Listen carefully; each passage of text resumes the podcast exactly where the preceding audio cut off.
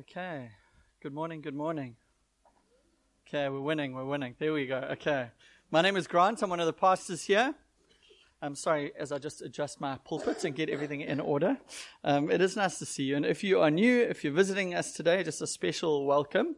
And just to let you know, we are in a series through the book of Jonah at the moment, which you may have heard and you may have picked up. But this is a book that some of you would know super well. Some of you would know the gist of a man and a great fish, and some of you maybe know very, very little about. I do just want to say before we jump into it today that our kids aren't doing Jonah downstairs this morning. They're doing Jesus' birthday party. So that's what Christmas is all about. And they've got a big Christmas party going on downstairs. They've got cake and eats and all sorts. And they're learning about the reason for the season, which I think is a very cool thing. But I know all of us in this room have got different stories and different pasts and different upbringings and different history. I know we were all born, well, some of us were born in different decades. We had very different childhoods and all of that. But for me, I was born in 1986. Some of you think I'm very young. Some of you think I'm very old. But that means I kind of grew up in the 90s. You know, I was a 90s kid. And in the 90s, um, there were these really, really, really cool posters. These colorful yellow, blue, green, red, whatever they were posters with like a bit of a pattern on them. And you would see them on the wall because we had like them in class, uh, in all of our school classes. My friends had them on their walls at home and all of those things. And they were this really interesting patterned poster that if you looked at them in a certain way, there was a hidden picture kind of behind the pattern. Now, uh, you would kind of have to squint your eyes or kind of go up close to the poster and then start to zoom out or kind of try and blur it with your eyes or tilt your head or whatever it was to try and see this picture. And I remember all my friends just saying, oh, it's a triceratops or it's a whale or a dolphin or a rhino or whatever was hidden behind. But I could never see it. I was devastated as a kid. Like you want to fit in, you want to be able to see the dinosaur or whatever it is. And I could not see it. And my friends would all give me the tips, you know, just squint your eyes. I'm like, yeah, I've been squinting my eyes. Or just go in close and then reverse or blur it or tilt or whatever it was. And whatever I did, I just couldn't see it. You know, I'd even go in close and just try and see where are these lines hidden in the pattern. I can't even pick up the line to try and see where this animal could be, no matter how I tried. All I could see was the color pattern. I couldn't see the picture at all. And that's pretty much what's going on in the book of Jonah, you know. Jonah is being shown by God the way that he sees the city of Nineveh, the way he sees all of these people. And God is showing Jonah that actually he sees this nation, the Assyrian nation, with incredible love, as people made in his image, as people that he created, and the people that he thinks are valuable and that he cares about. And you see all through Jonah chapter 3 and 4 that Nineveh is called a great city. Now, it is great in size and it was great in influence. And you might look at the city of Durban today and you might think, oh, the beach, Durban is a great city, or the architecture, or the people, or the lifestyle, or whatever. Oh, Durban is a great city. But the reason God called Nineveh a great city was because of the people 120,000 people, different individual people that made up this city. And he loved each and every one and knew every single one of those stories. But Jonah can't see the picture, all he can see is the pattern. And when he looks at the city of Nineveh, what he sees is the enemy of his people, the political enemy of the Israelites, the violent, wicked Ninevites or Assyrian people. And he sees them with hatred. He literally hates this group of people. And every time Jonah tries to look at the Ninevites, no matter what he does, if he tilts his head or squints his eyes or goes in close or reverses, all he can see is people of a different nation and a different faith and a different race and a different background and different values and different everything. He looks at them and he cannot see what God sees when he looks at them. And he hates them. But God loves the Ninevites and God loves Jonah. So God is working in Jonah, trying to help him to see what he sees when he looks at the city and when he looks at this group of people. And it's exactly the same as what God is trying to do in each and every one of us today. He wants us to see the city of Durban, see the people of our city, see the people of this world in the same way that He does, with the same love and the same view, and see that same picture, not see the pattern. God wants you and I to see Durban through those same lenses of love that He sees our city through, that He sees people through, not the lenses that we might have that are distorted and are showing us a different picture. And it's almost like God is wanting us to see how much He cares you know, it doesn't matter the wickedness or the evil or the sin. He loves and cares about every person and every place so much that he sent Jesus to this earth to live a perfect life and to die on the cross in our place that we could be reconciled to God. And the idea is that as each individual is redeemed and reconciled to Him, over time a city can be transformed and renewed and reconciled to God. That is God's will. You know, we see it in Matthew chapter 6. We sung it this morning. Your kingdom come, your will be done in Durban as it is in heaven. That's what God desires for our city. I think some of you might have seen Carte Blanche had a segment recently which was called Goodbye Durban. Was a segment that was talking about some of the crime and the unemployment and the brokenness and the drug abuse and the dirtiness and the imperfections and flaws of the city of Durban. And it was kind of great timing. It's just as all of these two million people are coming into Durban for Christmas that they post this goodbye Durban piece and everyone thinks, sheesh, what have we decided to do for this Christmas with our kids? And kind of in response to that, there was another video that went viral this week that you might have seen our very own Pumi Mkhize kind of guest starring there with Russell Curtis. And um, just speaking about another way, speaking about rather than goodbye, giving up on the city of Durban, actually saying, Arise, arise, Durban. Almost like the word of the Lord comes to Jonah, Arise, Jonah, get up. Now is the time to go to the great city of Nineveh. Now is the time to go to the great city of Durban and to see her redeemed and renewed and transformed into the image of God, to see his kingdom come and his will be done in Durban as it is in heaven. And Harbor City, we want to be a Jonah community. Not the runaway kind of Jonah, but the Jonah who is sent into the city of Durban with the word of God on our lips, to do the will of God, to see the kingdom of God come, to see his uh, passion and his purpose fulfilled in this place at this time. Because this is where he has called us. And this is where he has sent us. And this is what he wants from us to see Durban renewed through the gospel. Now, I've lived here my whole life. I'm not crazy. I know Durban is far from a perfect city. I know some of the stories you have recently of the brokenness and flaws and imperfection of the city. But at the same time, none of us are perfect people. All of us are flawed and imperfect people. And as we talk about seeing the city renewed and the city redeemed, we've also got to think of that personally before we think of it locally, you know. We've got to think of God's heart to see each one of us renewed and redeemed and transformed by the love and grace of the gospel of Jesus. And that that would go from one individual to an entire place, bringing transformation and change. And that really is the big idea of what is going on inside of Jonah chapter 3. So if you've got a Bible, can I ask you to turn there? Otherwise, it will come up on the screen behind me. But what we're going to see this morning in this passage is really two big ideas. The first is how does God renew a city? And the second is what does a city that has been renewed look like? So, Jonah chapter 3, verse 1. Then the word of the Lord came to Jonah the second time which I thought it was amazing. You know, Sonia's word this morning is a God of second chances. And we see this in the story of Jonah. He gets a second chance to walk with God and do what God has called him to do. The word of the Lord came to Jonah the second time, saying, Arise, get up, Jonah, and go to Nineveh, that great city, and call out against it the message that I tell you. So Jonah arose and went to Nineveh according to the word of the Lord.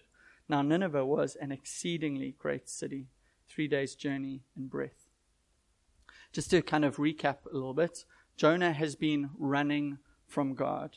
Jonah is a reluctant missionary to the city of Nineveh. And if I can maybe just contextualize the story for you just a little bit, Jonah has a personal relationship with God. We would call him a Christian today. And Jonah probably would have had like a daily quiet time, get up early before work, pray, read his Bible, maybe put on some worship jams on the way to work in the morning in his car. He would have probably listened to Christian podcasts, read Christian books, done all sorts of good Christian things, served in church and tithed and been a moral person and all of that. Jonah was a believer. He had a relationship with God. But was almost like there was a boundary to what he would do for God, you know? He was happy with having this relationship and being right with God, but as soon as his faith started to get uncomfortable, or as soon as his faith started to, um, I guess, be challenged by God to do things that he didn't want to do, all of a sudden he started to push back. He thought, God, you can ask me to do anything, just not these things. If you ask me to do those things, then I'm kind of out. And when Jonah gets called by God to go to Nineveh, and to preach to them and to plant a church there or to pastor them or to care for those people, all of a sudden he's like, I'm out, Lord. I don't want your will to affect my kind of personal happiness bubble and what I want for my life. I'm not going to do that at all. But as Jonah reluctantly uh, runs from God, God pursues him absolutely everywhere he goes. And kind of last week we saw that Jonah has been three days and three nights in the belly of this great fish. And it's been like a time of trial and a time of prayer for him. And it's been this moment of epiphany or revelation. It's like the lights have gone on for him that salvation is from God. Jonah 2 verse 9 says, Salvation belongs to the Lord. Salvation is from the Lord. It's not from me. It's not something I can do. It's not something I can earn. No matter how hard I try, this is a gift that is given to me by grace from God. I can't earn it. And he sees this inside of this great fish. And then he's released. It's kind of like uh, Brendan was saying last week. After these three days inside of this fish, Jonah finally surrenders and says, Okay, God, whatever you want, I'll surrender. I'll do your will. And he gets spat up on the beach and he makes the long journey all the way to Nineveh and decides to obey God. That's where we find ourselves today. In Jonah chapter 3, then the word of the Lord came to Jonah a second time.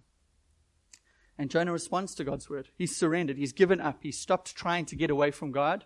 He said, Okay, God, I'll do what you want me to do. But Jonah is still in a process. Jonah is far from perfect. There's still lots going on under the surface in his life that is not Christian or Christ like or godly or anything like that. He's still being sanctified or transformed or or shaped into the image of Jesus. And his mindset is changing, his worldview is changing, the things he loves and desires are changing. What he does is being changed as he's following God and responding to God. So Jonah is a believer, but there's sin inside of him. There's pride and prejudice and bigotry and racism and xenophobia all inside of Jonah's heart. And he looks at these Ninevites, and even though he's like, okay, God, I'll do what you've called me to do, he hates it. He still hates them it's still inside of him.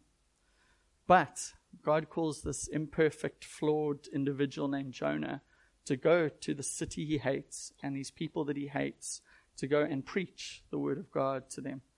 It's amazing, hey? That God would use flawed, broken, biased, bigoted people like Jonah, but he does.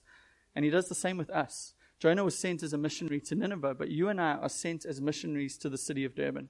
You and I are sent out of here every single week to go and join God in the work that He is doing and sharing about Jesus and pointing people to Jesus. We are missionaries.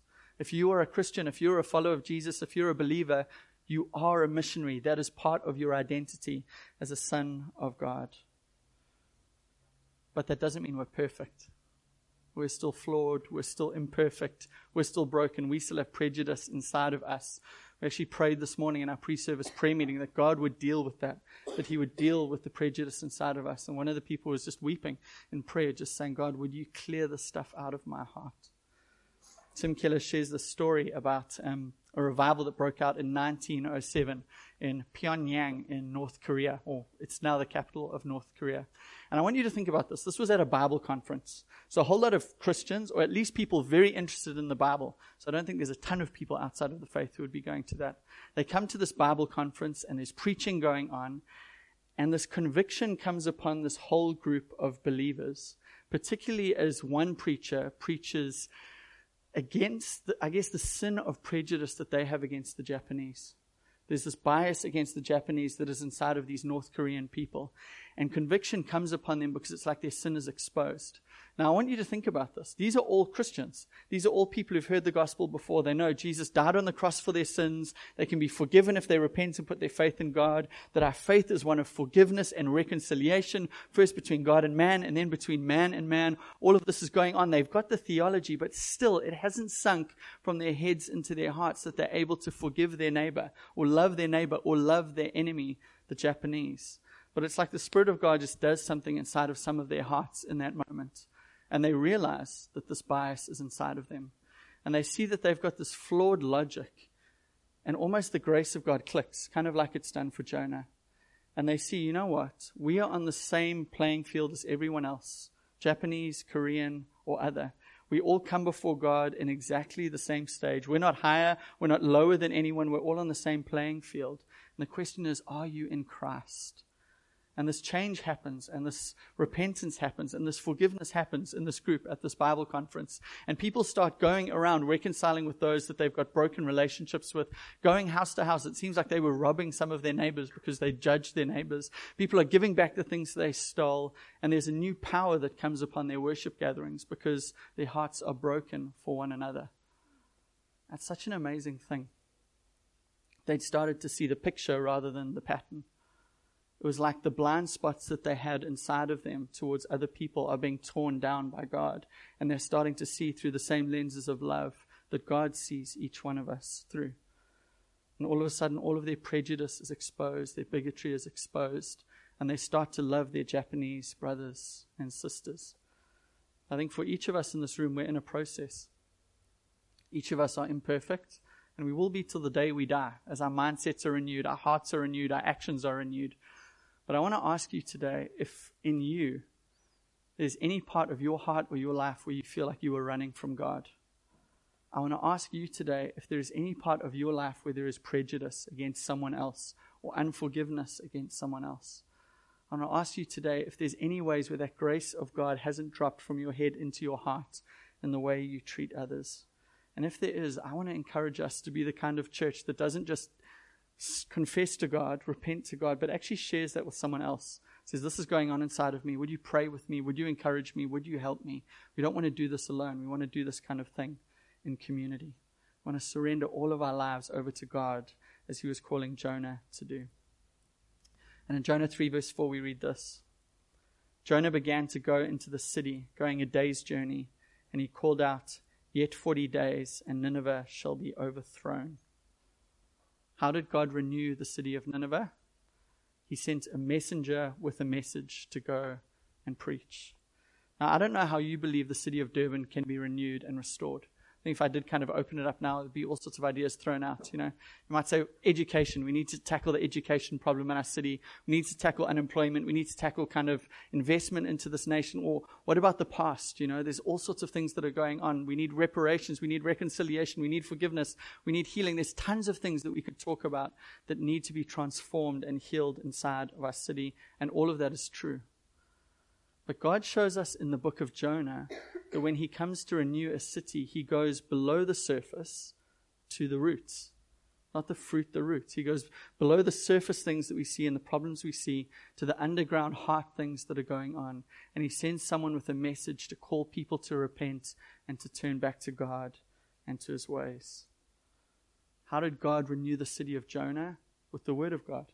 He sent the word of God into this place. And I want to say that preaching matters. I'm not just talking about what I'm doing today. I'm not just talking about the Sunday upfront kind of preaching. I'm, I'm, talking about each one of us, called as missionaries by God, preachers by God, to the city of Durban and to the world that we live in. Each of us are called to share the message of Jesus.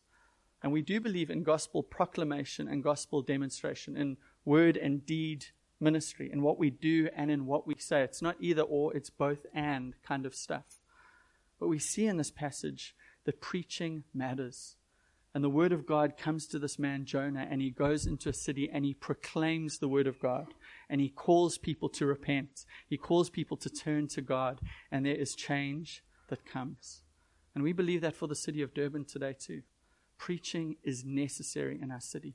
Each of us are called by God to preach his message, to see first personal salvation in people's lives, but over time to see that impact the whole city around us and to see citywide renewal. That starts in crowds, in small groups, in homes, in offices, one on one. That's something that needs to be happen if we want to see the city renewed. That's one of the reasons, as Noxie was talking about, that we're looking forward to doing Alpha in 2019. We want to create space and opportunities to point people to Jesus, to see people's questions answered, and for people to hear the word of God, to hear about Jesus. Because each one of us are sent by God as missionaries into the city to live out this message, to embody it, to preach it, to proclaim it, to share it. Now, when I first studied this book a couple of years ago, I got to preach this exact same passage, Jonah chapter 3. And I came to this and I was so excited to read Jonah's sermon.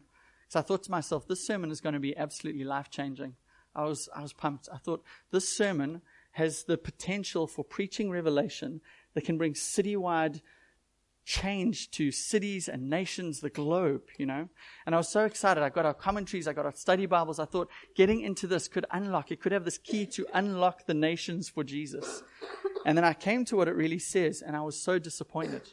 You ready for this? This message that led a city to repent, 120,000 people to turn to God in one day. Jonah preaches, Yet 40 days, and Nineveh shall be overthrown.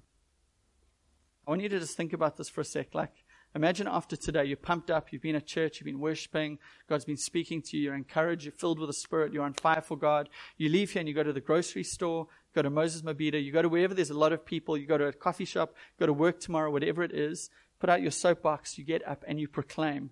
Yet 40 days and Durban will be overthrown. I don't think any of us think that our friends or family or co workers or the people in the city would say, Thank you for that message, Grant.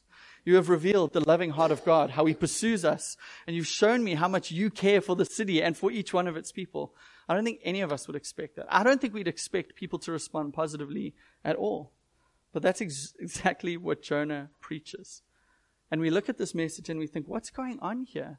There's no hope here. There's no sharing of God's love or the possibility that actually, if we repent, God would save us. I think like the craziest thing to me is Jonah has just spent three days in this fish, three days and three nights, and he's gotten this revelation of God's grace. You know, he sees what a rotten guy he is. He's apologized to God. He's experienced forgiveness. He doesn't share that as a personal illustration at all. What is going on with Jonah? It's just judgment, condemnation, and harshness. And I think there's this reality that this could be a summary. You know, those eight words in English or five words in the Hebrew could be a summary of Jonah's message, of course. Or God could have told him to say that, and the, just the power of God dropped on the city, and everyone turned to him, and there was radical transformation. But I think what everyone seems to think as they look at this sermon is that Jonah has begrudgingly done what God called him to do. He's given up running and he says, Fine, God, I'll go to Nineveh. And he goes, he says, Cool, let me just preach this message. Yet 40 days and Nineveh will be overthrown. I've done my job, you know, I'm done.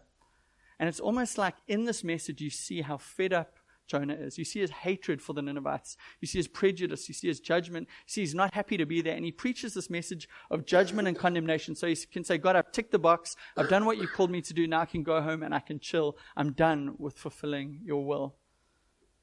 And this will become even more clear as we get to Jonah 4 next week. But basically, rather than going in prayed up, preparing this message, polishing this illustration of what God has done with him inside of that fish, of thinking through how best can I share this message with the Ninevites that they would maybe turn to God and experience his love, grace, and truth. He kind of stands up and says, Hey, everyone, God is going to kill you. You've got 40 days. I'm out. That's exactly what Jonah does in this book. And I think to myself, how has God not given up on Jonah? You know? Like we've seen him. He runs the other direction. He goes to Tarshish when he's called to go to Nineveh. Then we've got the situation on the boat when he's sleeping, when everyone is drowning because of him. And we've got the situation in the whale. And now he preaches this message, this judgmental, prejudiced message in Nineveh. You just think, why does God have so much time for this man? Why doesn't he pick someone else? Why doesn't he give up on him? Maybe as amazing is the fact that Jonah's sermon actually works. I think we would never do something like that. We would be terrified of doing something like that. But Jonah does, and instead, like as he kind of gets off his soapbox to leave, everyone is wailing with repentance and prayer. They're putting on sackcloth and ashes. They're turning to God from their sin, from their evil, from their wickedness. Even the king makes like this royal edict. He says, Everyone repent, because maybe if we do that, God will forgive us and show us grace. I need to think about that. The most powerful man in the city. He says, Come on, guys, we've got to get down on our hands and knees and repent before God because this is not right. To repent is a change of mind that leads to a change of heart and a change of life. The king is saying, guys, we need to think differently. We need to love differently. We need to live differently. And it's almost like, I think the way this would work in a city is tomorrow at the end of the day, you get an email from your boss saying, guys, do not come into work tomorrow. Instead, stay at home or take to the streets, but you need to repent of your sin and your evil.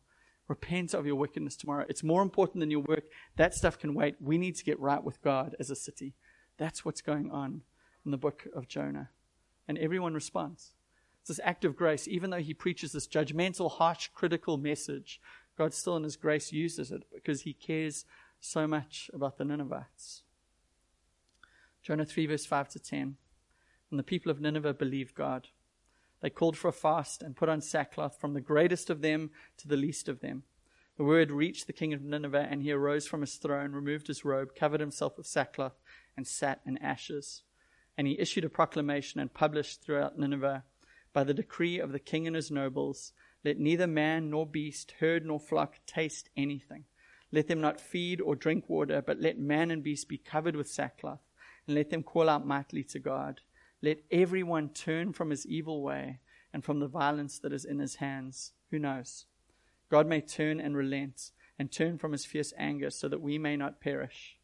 And when God saw what they did, how they turned from their evil way, God relented of the disaster that he had said he would do to them, and he did not do it. And It's almost like Jonah is shocked. Everyone's shocked. We're shocked. The Ninevites have repented and they've turned. They've spent a day in fasting, sackcloth, and ashes after this terrible message. And the sackcloth is an image, it's a picture of mass repentance. The fact that they would put on this horrible sackcloth outfit, they are humbling themselves before God. And they repent all of these things and they change. And that really is a picture of what city renewal looks like and what it starts with. The big idea here is this repentance. The people all turn back to God and turn from everything to Him. And over time, what would happen is their heart renewal, their heart change, their personal transformation would lead to social, economic, cultural, educational, every kind of holistic change in the city as the gospel goes deeper and deeper into the consciousness of a place. Jonah 3, verse 10. What God's, when God saw what they did, how they turned from the evil way, God relented of the disaster that he had said he would do to them, and he did not do it. Now, this word relented is the Hebrew word, word nachamed, if I'm saying it right. The word means that God changed his mind. I think that's kind of a mind blowing thought. God looks at what's going down there and he changes his mind and he, does, he decides not to destroy them. He extends love and grace and compassion towards them. And this means this that God responds to you and I. God responds to what we do. God responds to what we say. God responds to our actions and our behavior. And in chapter 4, we're going to see next week that Jonah is furious with God about this. You know, you and I would be so excited. If some of our friends or our family turned to Jesus, put our, their faith in him, we would be over the moon. This whole city has just done this. And Jonah, instead of being excited, is furious with God. He loses his temper. And he does it because of this. Because he knew that God was like this. He knew that God does this kind of thing. He was expecting God to show these people grace, and he hates them. He wants them to be destroyed. So when God averts his wrath and anger and shows them grace, Jonah is furious. And he says, God, I knew what you were like a gracious and compassionate God, slow to anger, abounding in faithful love. Of course, you're going to forgive anyone if they repent of their sin. That's just who you are. And that's such good news for you and I today. Because, of course, God is the kind of God who will forgive us of our sin if we repent and turn to Him. And that doesn't matter what it is. It doesn't matter what you may have done or not done. It doesn't matter what may have been done to you or not been done to you. God can forgive us just if we would turn and trust in Him. That is the God He is, and that's the kind of work that He does. And here we see God respond to Nineveh in such an incredible way because God loves cities. And He loves them because they're filled with people. Nineveh was filled with 120,000 people. Durban is filled with three and a half million ish people. God loves Durban more than he loves Nineveh, you know. God cares more about the people of Durban because there's just more of them than there were in the city of Nineveh. And Shell and I live in the fifth floor of this building just above the Botanic Gardens, and we've got an amazing view of the city. A lot of you have been in our home, and it's going to be very, very hard for us to leave just because we get to see out over Durban so beautifully. But often I'll stand at that window and I'll kind of look out and I'll just I'll ask God that prayer, Lord, your kingdom come, your will be done in Durban as it is in heaven. I, I want to see it happen. I want to see you do the Nineveh thing in Durban. Do it again, or do it in our day. We'd love to see this go down. And there's a passage in Matthew chapter nine where I love to kind of superimpose Jesus into my flat. Because Jesus in this passage in Matthew 9 is looking out over the city and he's looking out over all the people and he sees them as harassed and helpless, as sheep without a shepherd. And I like to kind of picture Jesus standing at my windowsill, looking out over Durban, looking out over the people of our city who are harassed and helpless, and caring for the people of Durban, and desiring to see change and seeing people come to him because that's what he cares about. And in this passage in Matthew 9, Jesus says, actually, the harvest is plentiful, the harvest is ripe. People want God. They might not know that they desire Jesus, but they do. They do want Him. They do want Him because He satisfies all of our needs and our wants. If we're looking for approval, if we're looking for acceptance or forgiveness or newness or healing or meaning or purpose or joy or hope or peace or satisfaction or freedom, it is all found inside of Jesus. And for people, as we look for those things, He is the ultimate reality and the ultimate answer. And Jesus says the harvest is plentiful, but the workers are few. And he prays that workers would be sent into the city that he's looking at. And as he stands at my window, into the city of Durban too. Think one of my prayers for this church is that we would be that kind of church, that we would be an answering Jesus' prayer kind of people, that we, we would see ourselves as sent out into Durban. Actually, this is what we're called to to serve the harvest, to work the harvest, to see harassed and helpless people meet the great shepherd and find his love and make peace with God and be reconciled to him, because that is the work of God. Salvation is the work that God does. And he wants us to join him in his work. I'll end with one last story, but um, when I was little, I would from time to time go to my dad's office and it would be like kind of after exams or some school holidays or whatever it was. It wasn't all the time. But I remember people would say to me, Grant, what does your dad do? And I wouldn't really know how to answer them because my dad worked for Eskom. So that would be my answer. I'd say, well, my dad works for Eskom. And they'd say, but what does he do? And because my dad wasn't like a lawyer or a teacher or an electrician, it was harder. He was involved with asset management and logistics and things like that, which as a kid is, you don't even know what that means, you know? So he works at Eskom is a lot easier. And at these times when I would go to my dad's office, I feel like I got to know my dad better, you know? He would spend, I don't know, eight or nine hours a day at this place. And going in, I would get to see what so much of his life looked like, you know? I'd go in and I'd meet like his PA and go into his office and see his desk. And he had a nice whiteboard up on the wall and he had a little conference table there.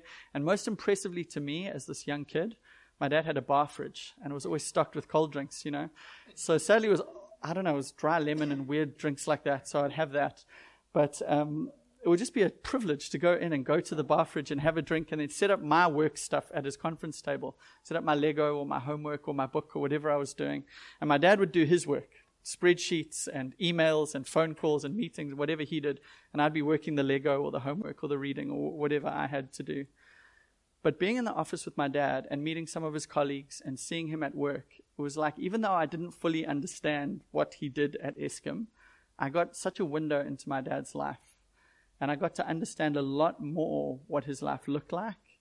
I feel like I got to understand what his weeks looked like. And I think like intimacy with my dad and like a deeper relationship with my dad developed in silly moments like that, doing Lego at his conference table. And in the book of Jonah, I think I've asked myself again and again and again, why is God so insistent on Jonah? You know? Like, why him? If it was me, I would have given up on him by now. I'm not as patient as God is. And God just pursues him again and again and again. I'd have gone, okay, Isaiah, Jonah's out, like you're in, or Amos or Joel or Habakkuk, someone. I'll send you. You go to Nineveh. You preach instead. But the reason that God is so insistent and persistent and just continues to pursue Jonah is because he's not sending him because he wants something from Jonah. It's because he wants something for Jonah. God is Jonah's father and he wants to invite his boy to work with him, to come and get to know him in new ways, like a daddy daughter date or a father son kind of day in the office. And God is saying, Jonah, come into the work that I'm doing and join me in what I am doing in this world. And Jonah was just like me. Jonah had no idea what his father does. People would say, What does God do? Say, Oh, he works in heaven. Oh, he works at Eskom. He didn't know what God did. And when he starts to see what God does, he renews places like Nineveh. He didn't like it at all. He was furious about the work that God was involved in. He didn't get it. He saw the pattern, not the picture. And God is saying, Come and join me in Nineveh in my work and get to know these people and watch me do something incredible through you, with you in the city at this time. And guys, that is the thing that we are called to. It's not that God wants something from you, it's that God wants something for you. To join Him in this work of the harvest, to join Him in this work in the city, to get to know our Father better and the work that He is involved in, and to be part of what He's doing in this city. Now, today is um, Pumi last Sunday as a member of this church. Very sadly, um, she's going on holiday, and then she'll be moving to Ladysmith fairly soon. But um, while I was preparing for today, I thought it would be so cool for Pims just to share a little bit, not knowing she would be like a viral sensation this week. But Pims has an amazing heart for the city of Durban, and I think God has done some amazing work in her heart for people in this place, and Jonah's played a part in that. So I asked her just to share for a few minutes with us some of that heart, and then to pray for us. So, Pims, why don't you come up and share? Let's give her a little round of applause. Special moment with this lady, huh? Morning, Harvest City. Sure. You'll have to excuse me. I might read a bit, but um, yeah, the, um, I'll just share a few things that I've been carrying in my heart. Um, and I think it's just so incredible how God um, desires to and presses in to speak to us. Um, he patiently works in our hearts and then it invites us into his adventure, as Grant has shared so well, um, where he works through us to to love people um, and draw and draw people near to himself. Um, and I've heard the story of Jonah several times. Um, and about five years ago, when we first uh, planted the church, um, Jane, Jamie Turnett um, shared on the book of Jonah. And I remember he shared on um, mega cities, you know, and um, he showed us pictures um, of these cities that were like densely populated, intensively cultured. Um, and for me, um, um, starting starting church in Durban um, from Pinetown and also st- starting architecture, I was so excited.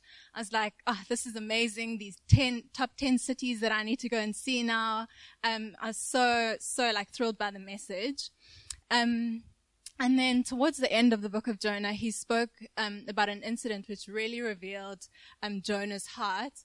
Um, where he he got so angry over a withered plant, like passionately angry, that he wanted to die. Sorry to give the story away. Um, but um, that yeah, and and um, but didn't have the same heart for people. Um, and at that moment, I real I realized that that was entirely me. People were too messy to deal with, um, and t- just too hard to love. There were so many problems, um, and I just felt in my heart I was more interested in the idea of what a, a good and great city could um, be like. Um, and in, in as Jamie shared those words that God loves people more than plants, I remember in my in my mind and in my heart just hearing God saying to me that He loves people more than beautiful um, beautiful skyscrapers, beautiful beaches, beautiful streets, um, um, a uh, more than my beautiful and tidy life. Um, that actually He was after people's hearts, um, and and their redemption, and that they would repent and turn from His ways and, to, and uh, respond to the love of God in their lives. Um, and I think this journey of loving God's people through work, through church, uh, and all of life has been um, just incredible. Just to see God's grace um, for, uh, to walk me through all those things, and as as He is continued continuing to walk um, me through those things. Um, and um, then I was just thinking about our church and some of the skills that are represented in this church. Um, we've got a ton of architects, like, don't feel special anymore if you're an architect in this church. Um, and then we've also got um, some doctors. I really just felt that God reminded me those things as just like a picture of what he wanted to do in the city, um, just how doctors um, work with gentleness and care, and at times it's actually messy effort. They don't get enough sleep, um, awkward hours, and yet they walk alongside people for their healing and for their recovery. Um, and for us as God would call people to repentance even through Alpha, that he'd um, want us to walk alongside people that wouldn't just be, ah, repent and come to church and leave them there, but actually that God would um, heal um, our families, our community, um, and our city um, through us walking alongside people.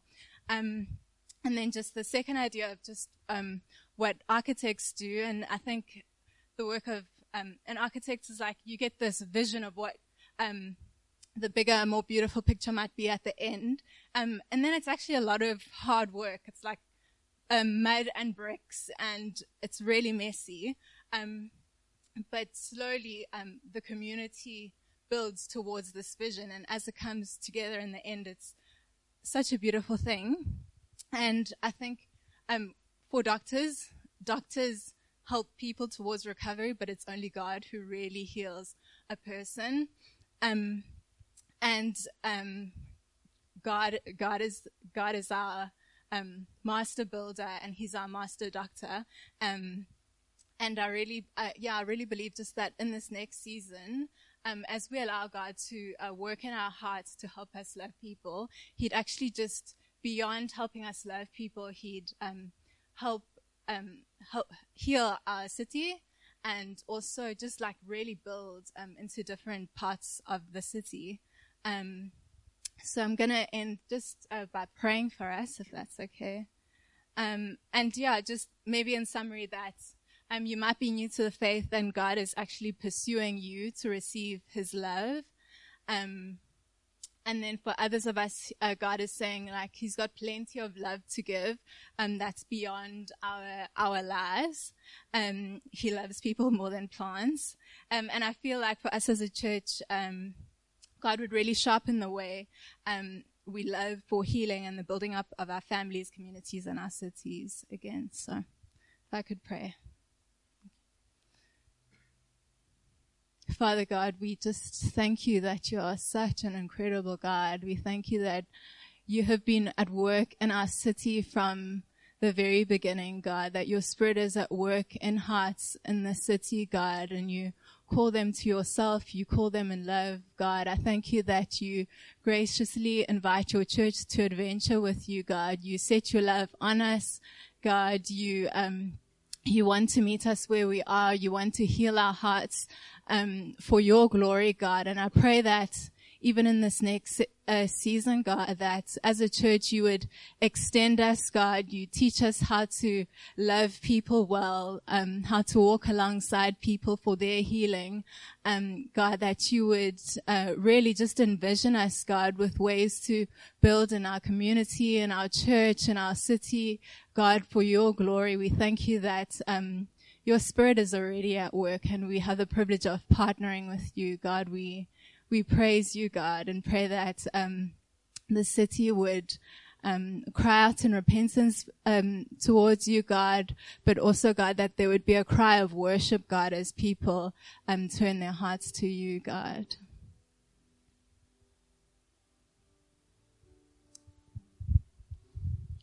So, um, near the end of 2013, about 35 uh, missionaries with a desire to see Durban impacted by the gospel started meeting in the Botanic Gardens um, on the was it the 11th of August 2013, and Pumi was one of those 35. And I just think it was a beautiful moment. Now you see many new faces and many people have gone to different parts of the country and the world. But today is the day of us saying goodbye and well done after five and a half years of service. And I think it would be amazing for you guys to encourage Pums or say something to her afterwards. But um, Pums, I did want to say to you, I think you've been an incredible member of this church, deacon, leader in this church. I think you've been an amazing missionary in the city, and we'll miss you as you go to Ladysmith.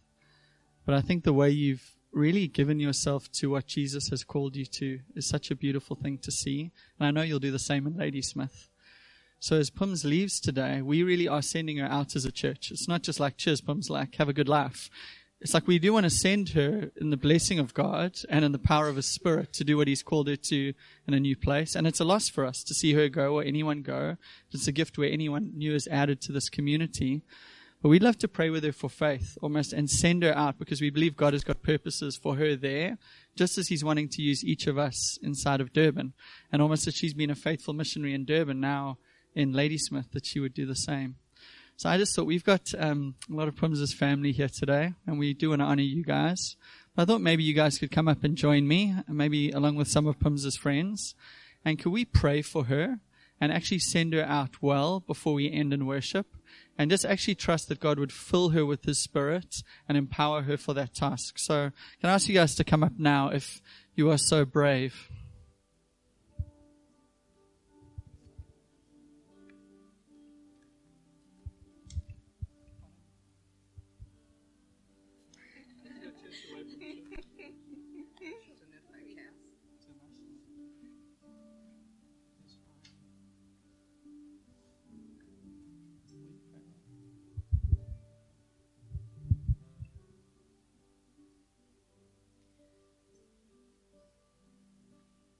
Jesus, thank you for your daughter who has come into our community and into our hearts as your people and shown us so much of who you are, shown us your gentleness and your care and your strength in a quiet way.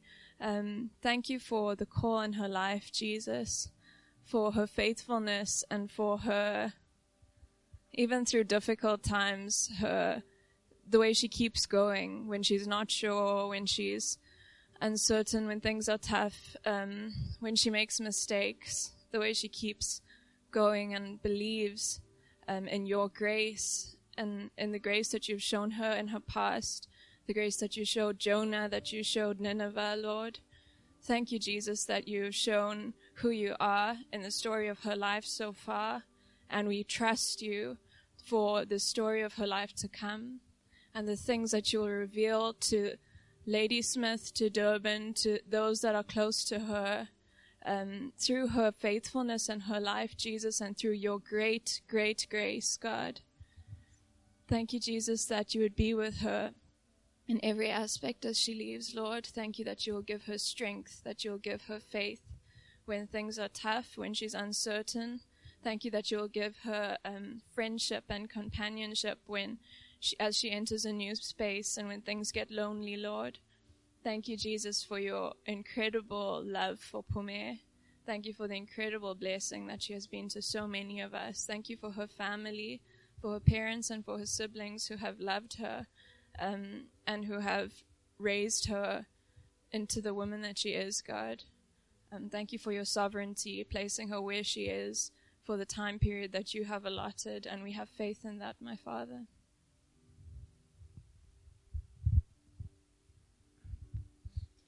Lord, we, we thank you that as um, we're, we're sad to see her go, but inside our hearts, we are deeply excited for what your next season is going to be for this woman, King. Uh, thank you for the blessing that she has been here. Thank you for the depth of who she is and her heart, Lord, um, for the people around her and the way that she just loves. I've heard the stories that come out of her home group and individual uh, relationships and friendships that she connects so deeply with people and cares so softly, Lord. Um, just really reflecting your love in a unique way. Um, thank you for the blessing that that's been. But also, we we just commit this next season um, where I really feel that God wants to show you, Pumi, some of the deeper things that He's put in your heart. And um, he, he, wants to excite you in some new places um, with some new people and some new tasks. And that you are so ready for this. Um, he has equipped you for this season. And um, He is with you. He's gone ahead. He's paved the way. And um, yeah, we're excited to hear the stories that come back from this next season, Pums. So, Lord, we bless and send Pumi out um, as a church. We trust her into your hands. We know that you've got good plans for her life and her future. And we thank you, Holy Spirit, for courage, um, for power, for you to fill her and lead her. And we pray, Lord, that you would use her in amazing ways and that you would be in the details of this next season, the details of what she desires and would so love, the secret prayers she's been praying. We thank you for you to answer them and meet with her and bless her and use her, Lord. And yeah, we trust her to you in Jesus' name. Amen.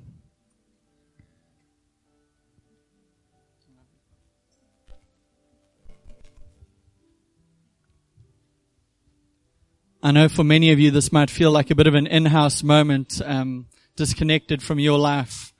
But the idea is that today as we leave here, we also go out into the city in a fresh way, like Pims goes to Ladysmith we go out to serve God in our workspaces and in our neighborhoods and in our buildings and in our homes. And actually, as we worship now, this is a song about God's heart. It's a song about Jonah. And I trust almost, if you would stand with me, we almost sing this with faith about what God wants to do in our lives and through our lives for His glory.